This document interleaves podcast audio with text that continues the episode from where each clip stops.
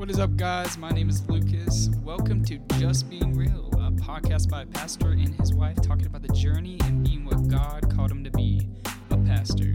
What's up, guys? Glad you guys are here. Hope you like this podcast. Give it a subscribe. Enjoy.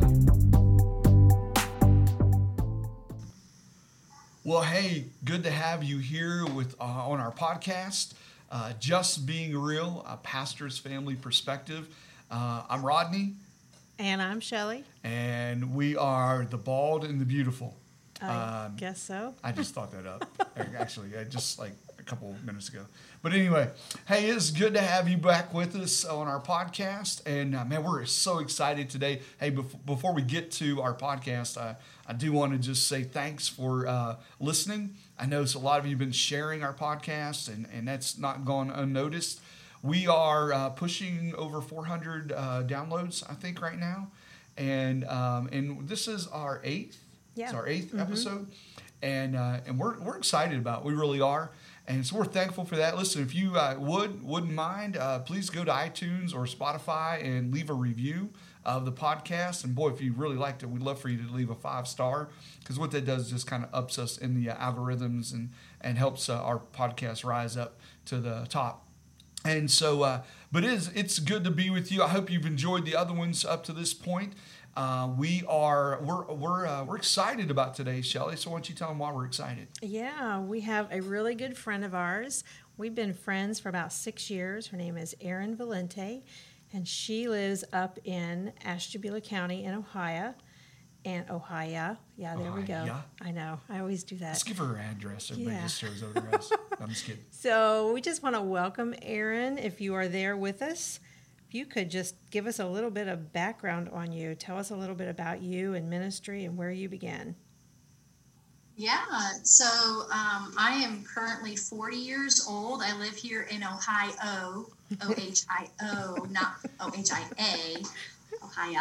It's the only state that people have to spell their, you know what I mean? It's the only state that people have to spell their state's name. I'm sorry, go ahead. So, I was born and raised at the church where we're currently at right now. But when I went to college, I went to Mount Vernon Nazarene University, and I was studying to be a veterinarian. I was pre-veterinarian there. And in my junior year, the Lord called me into the ministry, and I didn't really know exactly what that looked like, except for I knew it had a major evangelistic spin on it, because I was very concerned for people's souls. And after graduating from Mount Vernon, I got a pretty late jump on it. I ended up going to seminary. I went to seminary here in Ohio at Ashland Theological Seminary, and I studied church growth and evangelism there, and thankfully came out debt-free from seminary, as I was able to work and go to school at the same time, which was part of my choice to go there. I answered a call to full-time ministry, knew that Jesus had a call upon my life. I knew that the only thing that I knew about that was I wanted to be intentional with the gospel to win souls. So I didn't have a huge heartbeat to necessarily have my own church or to be a worship leader or something like that. It was more or less any avenue that I could have to really share the gospel of salvation with people was very much a major part of my calling at the beginning. It's changed a lot. I shouldn't say change. It's not like I don't have that anymore, but I've found out through this, through ministry, other giftedness that I didn't know that I had. But that's how it started. Awesome. Well, I know that for just people who don't know us and don't know you, let me just give a little backstory of our connection, you and I. Erin served on staff with me, I think, I can't remember what it was, a couple of years, 2, 3, it was, for her it was probably 50 or 60 years, but I mean, it was 2 or 3 years. And so she was with me as we were up pastoring in Northeast Ohio. And we had a great time up there. And Erin, man, she was on staff with us. And also, I think at one point in time, I had all females on my staff, which really made for a fun staff meeting. It was crazy. But we had a great time. And what our thoughts were in the ideas of this podcast today is to share from a female pastor perspective. Now, listen, I know, and I hope we don't get a bunch of emails and people, from the Calvinistic dynamic, saying things about women preachers and what. We're from a Wesleyan holiness theology, and we do believe in ordaining women in ministry, and so that's just where we stand. I don't necessarily want to debate or anything of that nature, but we're very supportive of the female ministry aspect and females in ministry positions, and pastor especially. So, man, it is so good to have you with us. And, hey, I just wanted, I know that you kind of, you shared with us a little bit about your background. How many kids you have? What are you doing right now in ministry? Yes. So I have my youngest right here with me, yes. Who's sticking his tongue out at everybody if people see him. So we've got 4 kids. I'm married to Micah, and I have a 7th grader, Leah, a 5th grader, Ava, a 2nd grader, Jace, and an almost 4-year-old preschooler named Kane. Wow. And So, yeah, we've got 4 kids here. Oh. Yeah, okay, go on, Goof Nugget. And then... you're a busy woman. That's just life. Like, you're catching the real deal here. and you're homeschooling right now. And right now in ministry, the Lord... I'm in Kindle Ministry, and the Lord has shifted and refined my calling recently. And I am called into our county. And one of the things that the Lord has just given me a burden for is to see revival happen in our county. Yeah. And so the team that I've built up around me, that's just what we've been crying out for. It sounds crazy, but like here's my ministry in a nutshell, and I absolutely love it. Ministry in a nutshell looks like this: praying without ceasing. Yeah. And we gather weekly for prayer, and I really hold to this. I really believe that nothing is going to change in our physical world until it first shifts in the heavenlies. Mm-hmm. Paul says our struggle is not against flesh and blood. Right? So we're not battling our governor. We're not battling these people who are making the rules or the school system or the people that all live in the same block. They're all dealing drugs around us, or we're not battling that stuff. The battle's not against flesh and blood. The truth is these people need the gospel of salvation. They need deliverance from their sin, mm-hmm. and they need Jesus. And so what we've been focusing on is crying out for people across our county, and really calling upon the name of the Lord to come in and to move, and that people would, become new creations, that he'd open doors into different areas of the county. And he's done that. I was all ganked up and like excited about where we were going as a ministry team. So first we were in prayer, we were seeking his leadership. We were getting, everybody was defining what their spiritual gifts are. And so we did a really big study about, I didn't even know that the Trinity gave gifts. God gives gifts in Romans 12. Jesus gives gifts in Ephesians 4. And the Holy Spirit gives gifts in 1 Corinthians 12 through 14. And so we began studying what these gifts look like, mm-hmm. and finding out like, wow, God has given each one of us gifts. And they're to be used redemptively to tell his redemptive story to the lost and to the world, and to minister even within the body of Christ. And so as people began finding like who they are in Christ and who God made them to be, we've been watching people start to walk in their giftedness. Yeah. And when you walk in your giftedness, it's exciting, because you actually sense that you are the person God created you to be, and you're not frustrated. Right, right. And I don't look like you. You don't look like me. Like some of you are really heavy with a gift of mercy, And I have more of a, from Romans 12, prophetic gifts. I love to declare the word of the Lord. I love to speak the things of God into people's lives. And he's just really wired me that way. I think like that all the time. Like, how can I share Jesus with this person?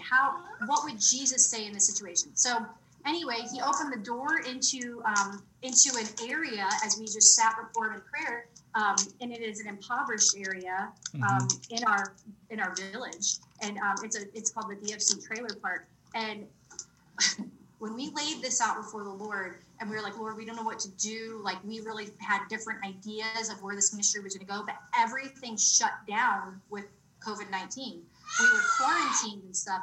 And I was getting phone calls from the superintendent and the lunch program at school and from Boy Scouts and all these different people saying, how do we serve food to people who are hungry in our community? And in that process, like, our church jumped in and we began delivering to people who couldn't get food to their houses, because a lot of them, we live in a very poor area. Right. And a lot of people around here depend on, and it's like, I think it's like 60% of kids in our school system depend on breakfast and lunch. Yeah. And that's where their square meals come from. Right. Wow. Dinner might be spotty at their house. And so that was just like not okay, you know, and we were learning about the fast in Isaiah 58. If you want your voice to be heard on high, look after the poor. Right. Is what he says. Mm. Go look after them. Like, don't come and just pray. Like, you're going to go look after the poor in your neck of the woods. And when we were there, we prayed with so many people. We had $1,100 just given to us to say, go feed these people. Right. Wow. Like, it was amazing. And so the Lord opened up this door. And since then, we've had 2 salvations there. Mm-hmm. And we've done a wedding there. And it's just been this ministry of loving people, feeding people, sharing the gospel with people. We had a lady run out of her house and say, can somebody please pray with me? And she's like, everyone is mad at me. I've stolen money from people. And she just starts confessing. She's like, I'm addicted to spending. I tell people I'll pay them back, and I never pay them back. Wow. And now everybody's mad at me. And so, like, God opened up this door there, and people literally come out of their houses when we drive back there. Yeah. Wow. And so, we've been taking, this month in September, we'll be taking the gospel again out there. And we've got a new group of people that are really excited. And we're actually pulling from 2 to 3 churches now that are helping out with ministering very evangelistically. So really your ministry has changed, because you were filling the role of a typical pastor. Sure. You know what I mean? When I say typical, church-related, paid by the church kind of dynamic. And so how long has that been for you now that you've been out of that role and into this role now? Since February this year. Yeah. Mm-hmm. And so with that, how has time, how has that been as far as like just for example, you know, we understand that ministry affects our family. It affects our children. And I don't mean that necessarily in a negative way. I'm talking a positive way as well. So how has this dynamic affected you in the change from going from a typical, you know, pastoral position to now you're in this ministry role that's untypical? Yeah. One thing was financially, I went from a known paycheck to, hey, you're going to raise funds like a missionary now. Yeah. Mm-hmm. And so that was a huge change. I will say this, that the Lord has provided, absolutely has provided. It was hilarious, actually, the way things happened. It was like literally a phone call on Wednesday that says, can you preach on Sunday? Yeah. Or I need to go away for this, or I have a wedding that I need to do, so could you fill in the pulpit? And I put my name out to the zone, who then kind of put my name out farther into the district. And I mean, I was traveling down to Mount Vernon to preach. I've gone down there twice to preach. And so, like, the Lord opened up those opportunities. But the other thing is like there were so many funerals that I did. And those are unexpected. I mean, you don't know. Right. And so, like, some of them were graveside because of COVID. But, like, what the Lord did was he made me, this sounds really crazy, but he made me a pastor to pastorless people. Mm. So, like, these people do not go to church anywhere, but they need their weddings done. They don't go to church anywhere, but they need their funerals done. And so it was kind of crazy because in this time, I felt even more bold and just really holding out the gospel in all of these situations. And I thank the Lord for them. I mean, like, yeah, it's been really crazy. The just the different things that the Lord has provided. Yeah. And so. So how about your husband? How about your kids? How are they working through all this? My hubby went down with me to. So we went down for some just kind of like boot camp, like equipping and training. Yeah. Down to Tennessee, went down to Lebanon, Tennessee, to the City Takers Training Center, and he went with me. And he had carried a lot of wounds from our first ministry experience in Michigan. And that was a question that I was going to get into, but, and so in that experience, there was a lot of comparison of his giftedness versus my giftedness. And in that, because we served in ministry together, some things were said by board members or parents at the church that made him feel inadequate. Right. And we could name specific people and specific things that were said, all people that we have forgiven, but your words carry assignments just straight up. Like you can bless and you can curse with that tongue. And so, you know, we didn't really understand that at that phase in our ministry. And so he was very hurt and became very guarded. And as far as putting himself out there in ministry, he carried around a lie that really that he wasn't good enough and he wasn't adequate and he wasn't me. So he wasn't good enough. Like he didn't have those gifts that Erin has. So it must be that Erin is called and I'm not called. Wow, yeah. Because their gifts didn't look the same. Right. Which is such a lie. But what it did was it shut down his voice and he didn't really speak very much. And so while we were there in this period of time, the Lord used this group of prayer warriors, and it was hilarious. It was like all God wanted to do that week was love on my husband and heal him. That's all he wanted to do that week. Awesome. And so, and the real thing that he did was he made the 2-1 again. Yeah. So like, it wasn't just Erin's call to ministry and Micah watches the kids. Right. You know, which he works full time anyway, but I'm just saying, like he knit our hearts together again. And a lot of those lies were dealt with and broken off of him. And he began to find who he was in Christ again and being like, no, this is who I am. This is us. Right. And so that week it was amazing because they commissioned us. Like commissioned us back in Europe, but nice. It was awesome. Yeah. They commissioned us, and it, the Holy Spirit had even said to them before we got there, like they had it written in a journal.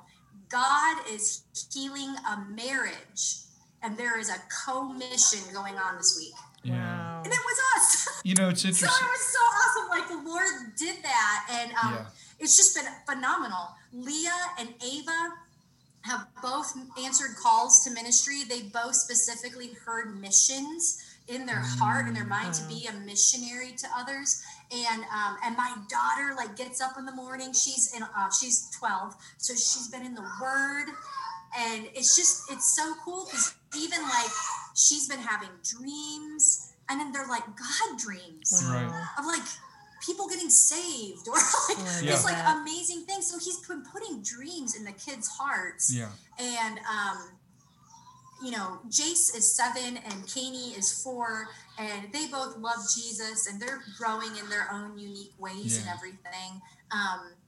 But you know, they're Kane will tell you, I'm a prayer warrior. Yeah. What would you say to people who would say something about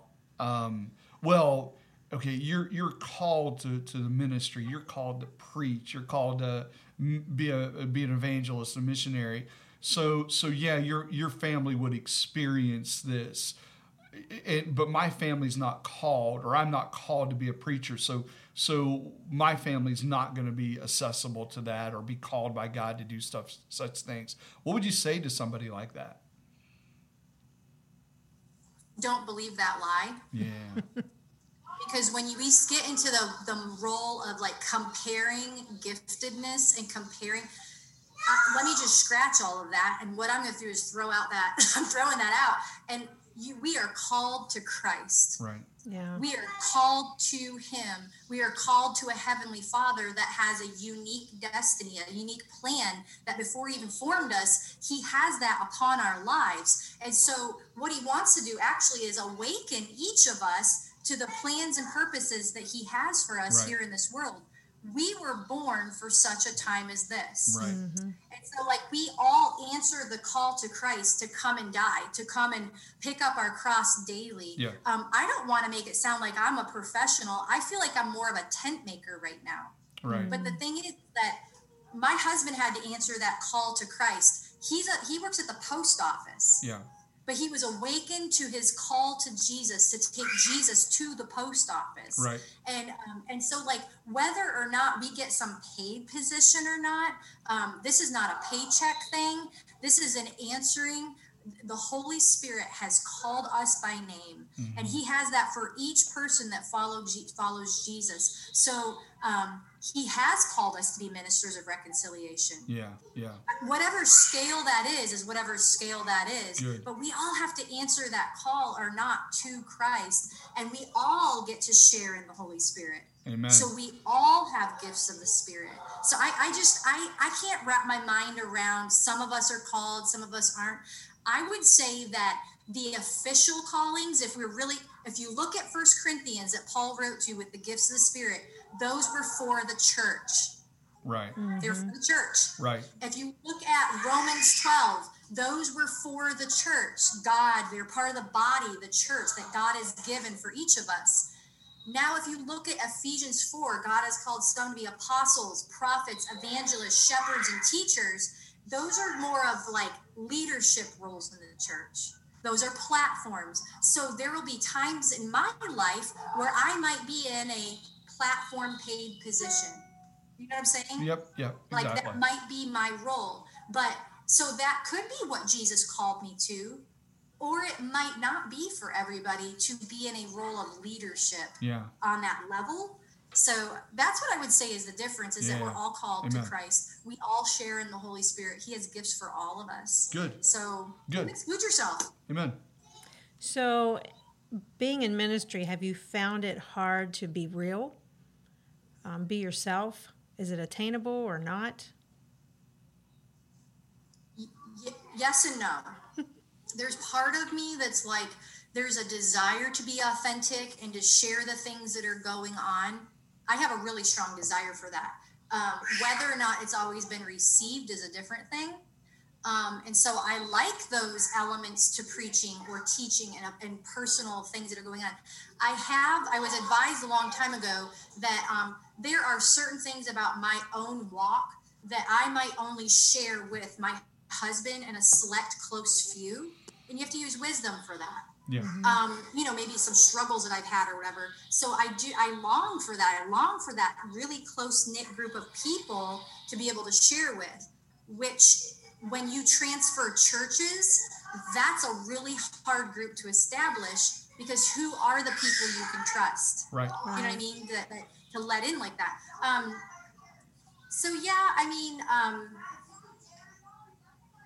I do value that.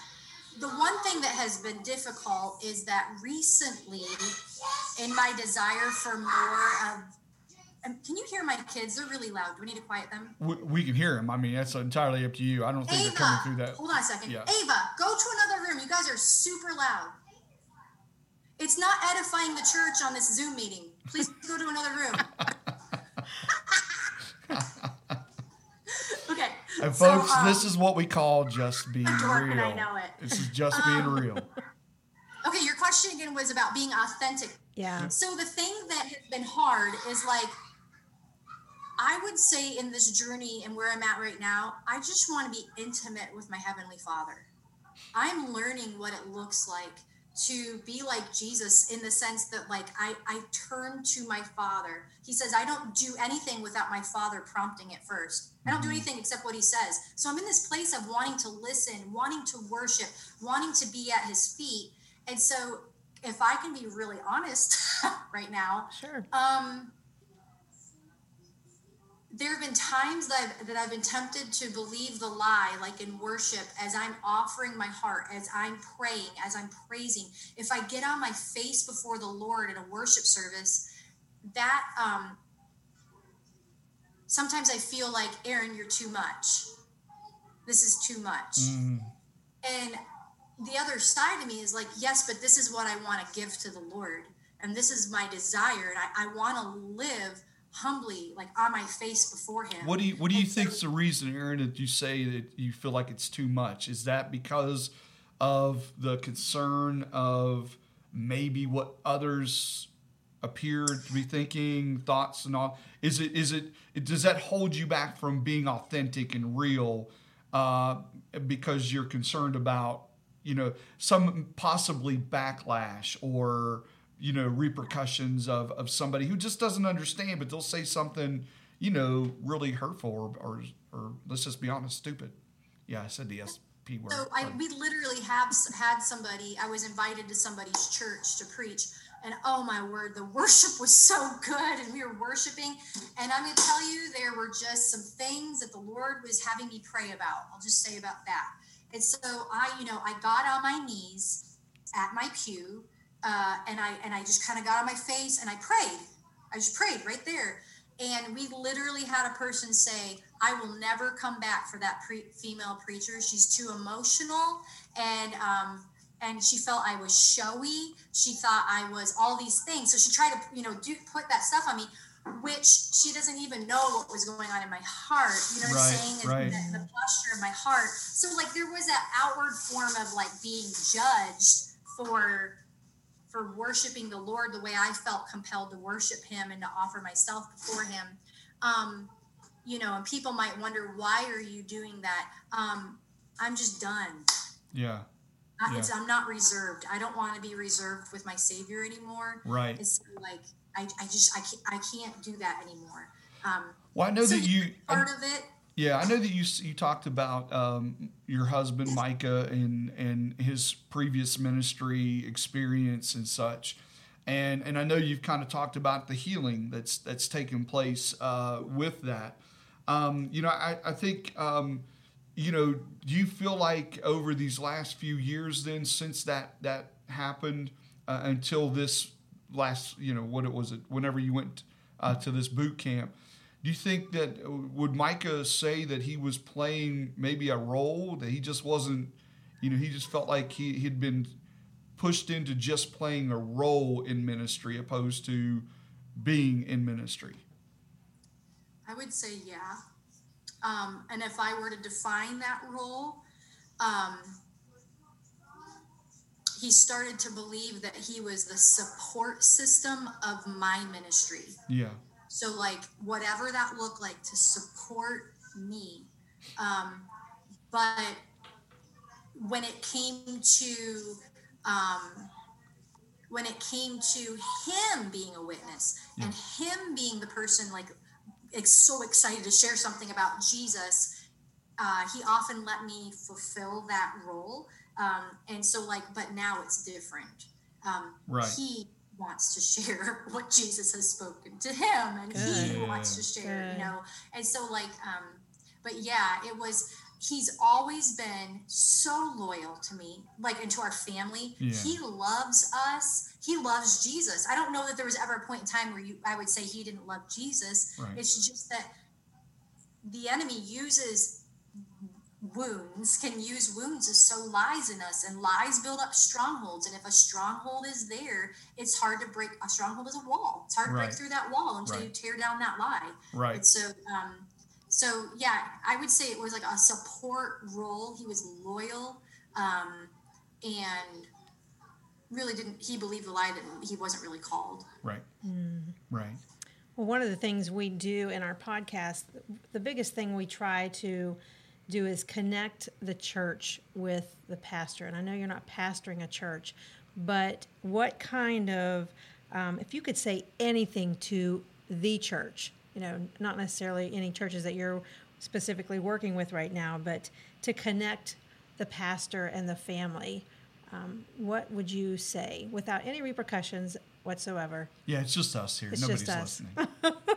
Yeah, I'm in a no-name town in Ohio anyway, so they can't find me. Right. It'll be on our Facebook page. I'm just kidding. I'm just kidding. Yeah. To connect the number one, I think anytime you feel distant with somebody, I think that if you spend time praying for them and blessing them and longing for the best for them, I think prayer really knits people's hearts together in unity. Mm-hmm. Even if you're frustrated with your pastor because like his shirt was purple on Sunday, I mean that's a silly thing by the way. But praying number one, and just upholding the family in prayer. Second thing is, and I really did think about this question. We've moved one time, well I guess twice because we moved back, but we moved to Michigan, and I would say that the hardest thing for me. And even my husband too, was it can be lonely in ministry. Yeah. And so, you know, if you go to a new place, you don't even know where Walmart is, right. You know, you don't even know where the shoe department is or whatever. And it's hard to find your way around. And I am so thankful for church, the people in the church that literally were show me kind of people when we first got there. They're like, hey, can we take you here? Hey, would you? And I think our pastor did this for us, but he encouraged people to have like that first 2 or 3 months we were there, once a week that a new family would have us over for dinner. Yeah, yeah. Because it was just an easy way to hospitality. I would say hospitality. Hospitality is an easier way, whether you go to dinner, whether you have a bonfire, which I love bonfires, because it's just low key and hang out, or you have somebody over, or you go together somewhere. That's it's a precious thing, especially when you've uprooted and you've taken your family to another place. Mm. And you know, for us, if I were to uproot all 4 of my kids, one of the first things I would ache for would be friendships for my children so that their transition would be easier. Yeah. And even in that time there, and just being intentional with like finding friends and hospitality. And I remember, you know, when our babies were born and our parents were 5 hours away from us. And I remember that ache in my heart of just being like, I just wish we had a grandma here and I could go grocery shopping without a screaming kid or a kid who's going to suck on everything that I put. And, you know, at that oral stage. And it was just so difficult sometimes. I did it and I learned how to be a mom, all those good things. I will say this. The people who stand out to me the most in my experience in Michigan are Auntie Joyce and Uncle Denny Weiss, who were the people who said, oh, I heard your baby had an ear infection. How's my baby doing? Okay, well, Mom, if you need a break, you bring him over here because I need to chew on those legs, you know, and like she was just so like lovey-dovey. Mm-hmm. That relationship, her calling me because my baby had an ear infection. Yeah. Yeah. That was precious. And I wanted a mom. I wanted a grandma. I wanted family. And my heart longed for that. And I asked the Lord for that. I remember the day that I even jotted the date down when the Lord showed me, you know, for those of you who have left family and mom and dad and all these things, so much more I will give you in the kingdom. Amen. I will give you that. Amen. And I said to the Lord one day, you said this in your word. Yep. And I feel like I don't have a family here. Mm. Lord, who is our family? And then you get an Auntie Joyce saying, how's my baby doing? Yeah. And then she wants him to come over. And so I go over there. The next thing I know, she literally is watching my kids one morning a week. Wow. Yeah. And then she's like, okay, well, why don't I just make double tonight and we'll have your family over for dinner. And we would sit. It got to the point where they took us up north with them every summer on the 4th of July, and we spent the night at their cabin on the lake. Oh, nice. Wow. Because it was that kind of relationship. Yeah. And there were a ton of other people that we weren't that close with, but we had bonfires with them. Right, right. Or they came to our house, you know. And so if I could say anything to the church, as they welcome a pastor's family in and that pastor serves in their community, show them hospitality. Yeah. I think you said two things. You said, number one is pray for him. Yeah. Number two, show hospitality. And let me just make sure that, you know, I would say there's also a right way of praying for and not a wrong way. Here's my wrong way. Because I remember somebody sharing this with me, and they said it like it was a badge of honor to me. They said, well, that pastor that was before you, well, I drove by his house every day, and I prayed that God would move him out of here. Yeah. Oh, wow. Okay. So that's not the kind of prayer we're talking about, right? We're talking about praying life into this family, praying joy and peace. Whether you agree with the pastor and the decision he's making or whatever in leading God's people, you know, and by the way, some of the craziest stuff that we argue about and fuss about has nothing to do with the kingdom building. Has nothing to do with it. Whether you got your music played or not has nothing to do with kingdom building. Whether you got, have your donuts before church or whatever has nothing to do with the kingdom building. Whether you like pews or chairs has nothing to do with kingdom building. It has what we're talking about, and what we're asking to be prayed for about is about God's leadership within his life and her life, and about their family and praying blessings. And boy, I tell you, I loved how you shared that with us. About this family that just kind of became your grandma and grandpa, your aunts and uncles, your cousins that from afar. Hey, I want to just ask you one more question as we kind of get ready to wrap this up. You know, if you could say anything to the pastor to help them connect with their church family, what would that be?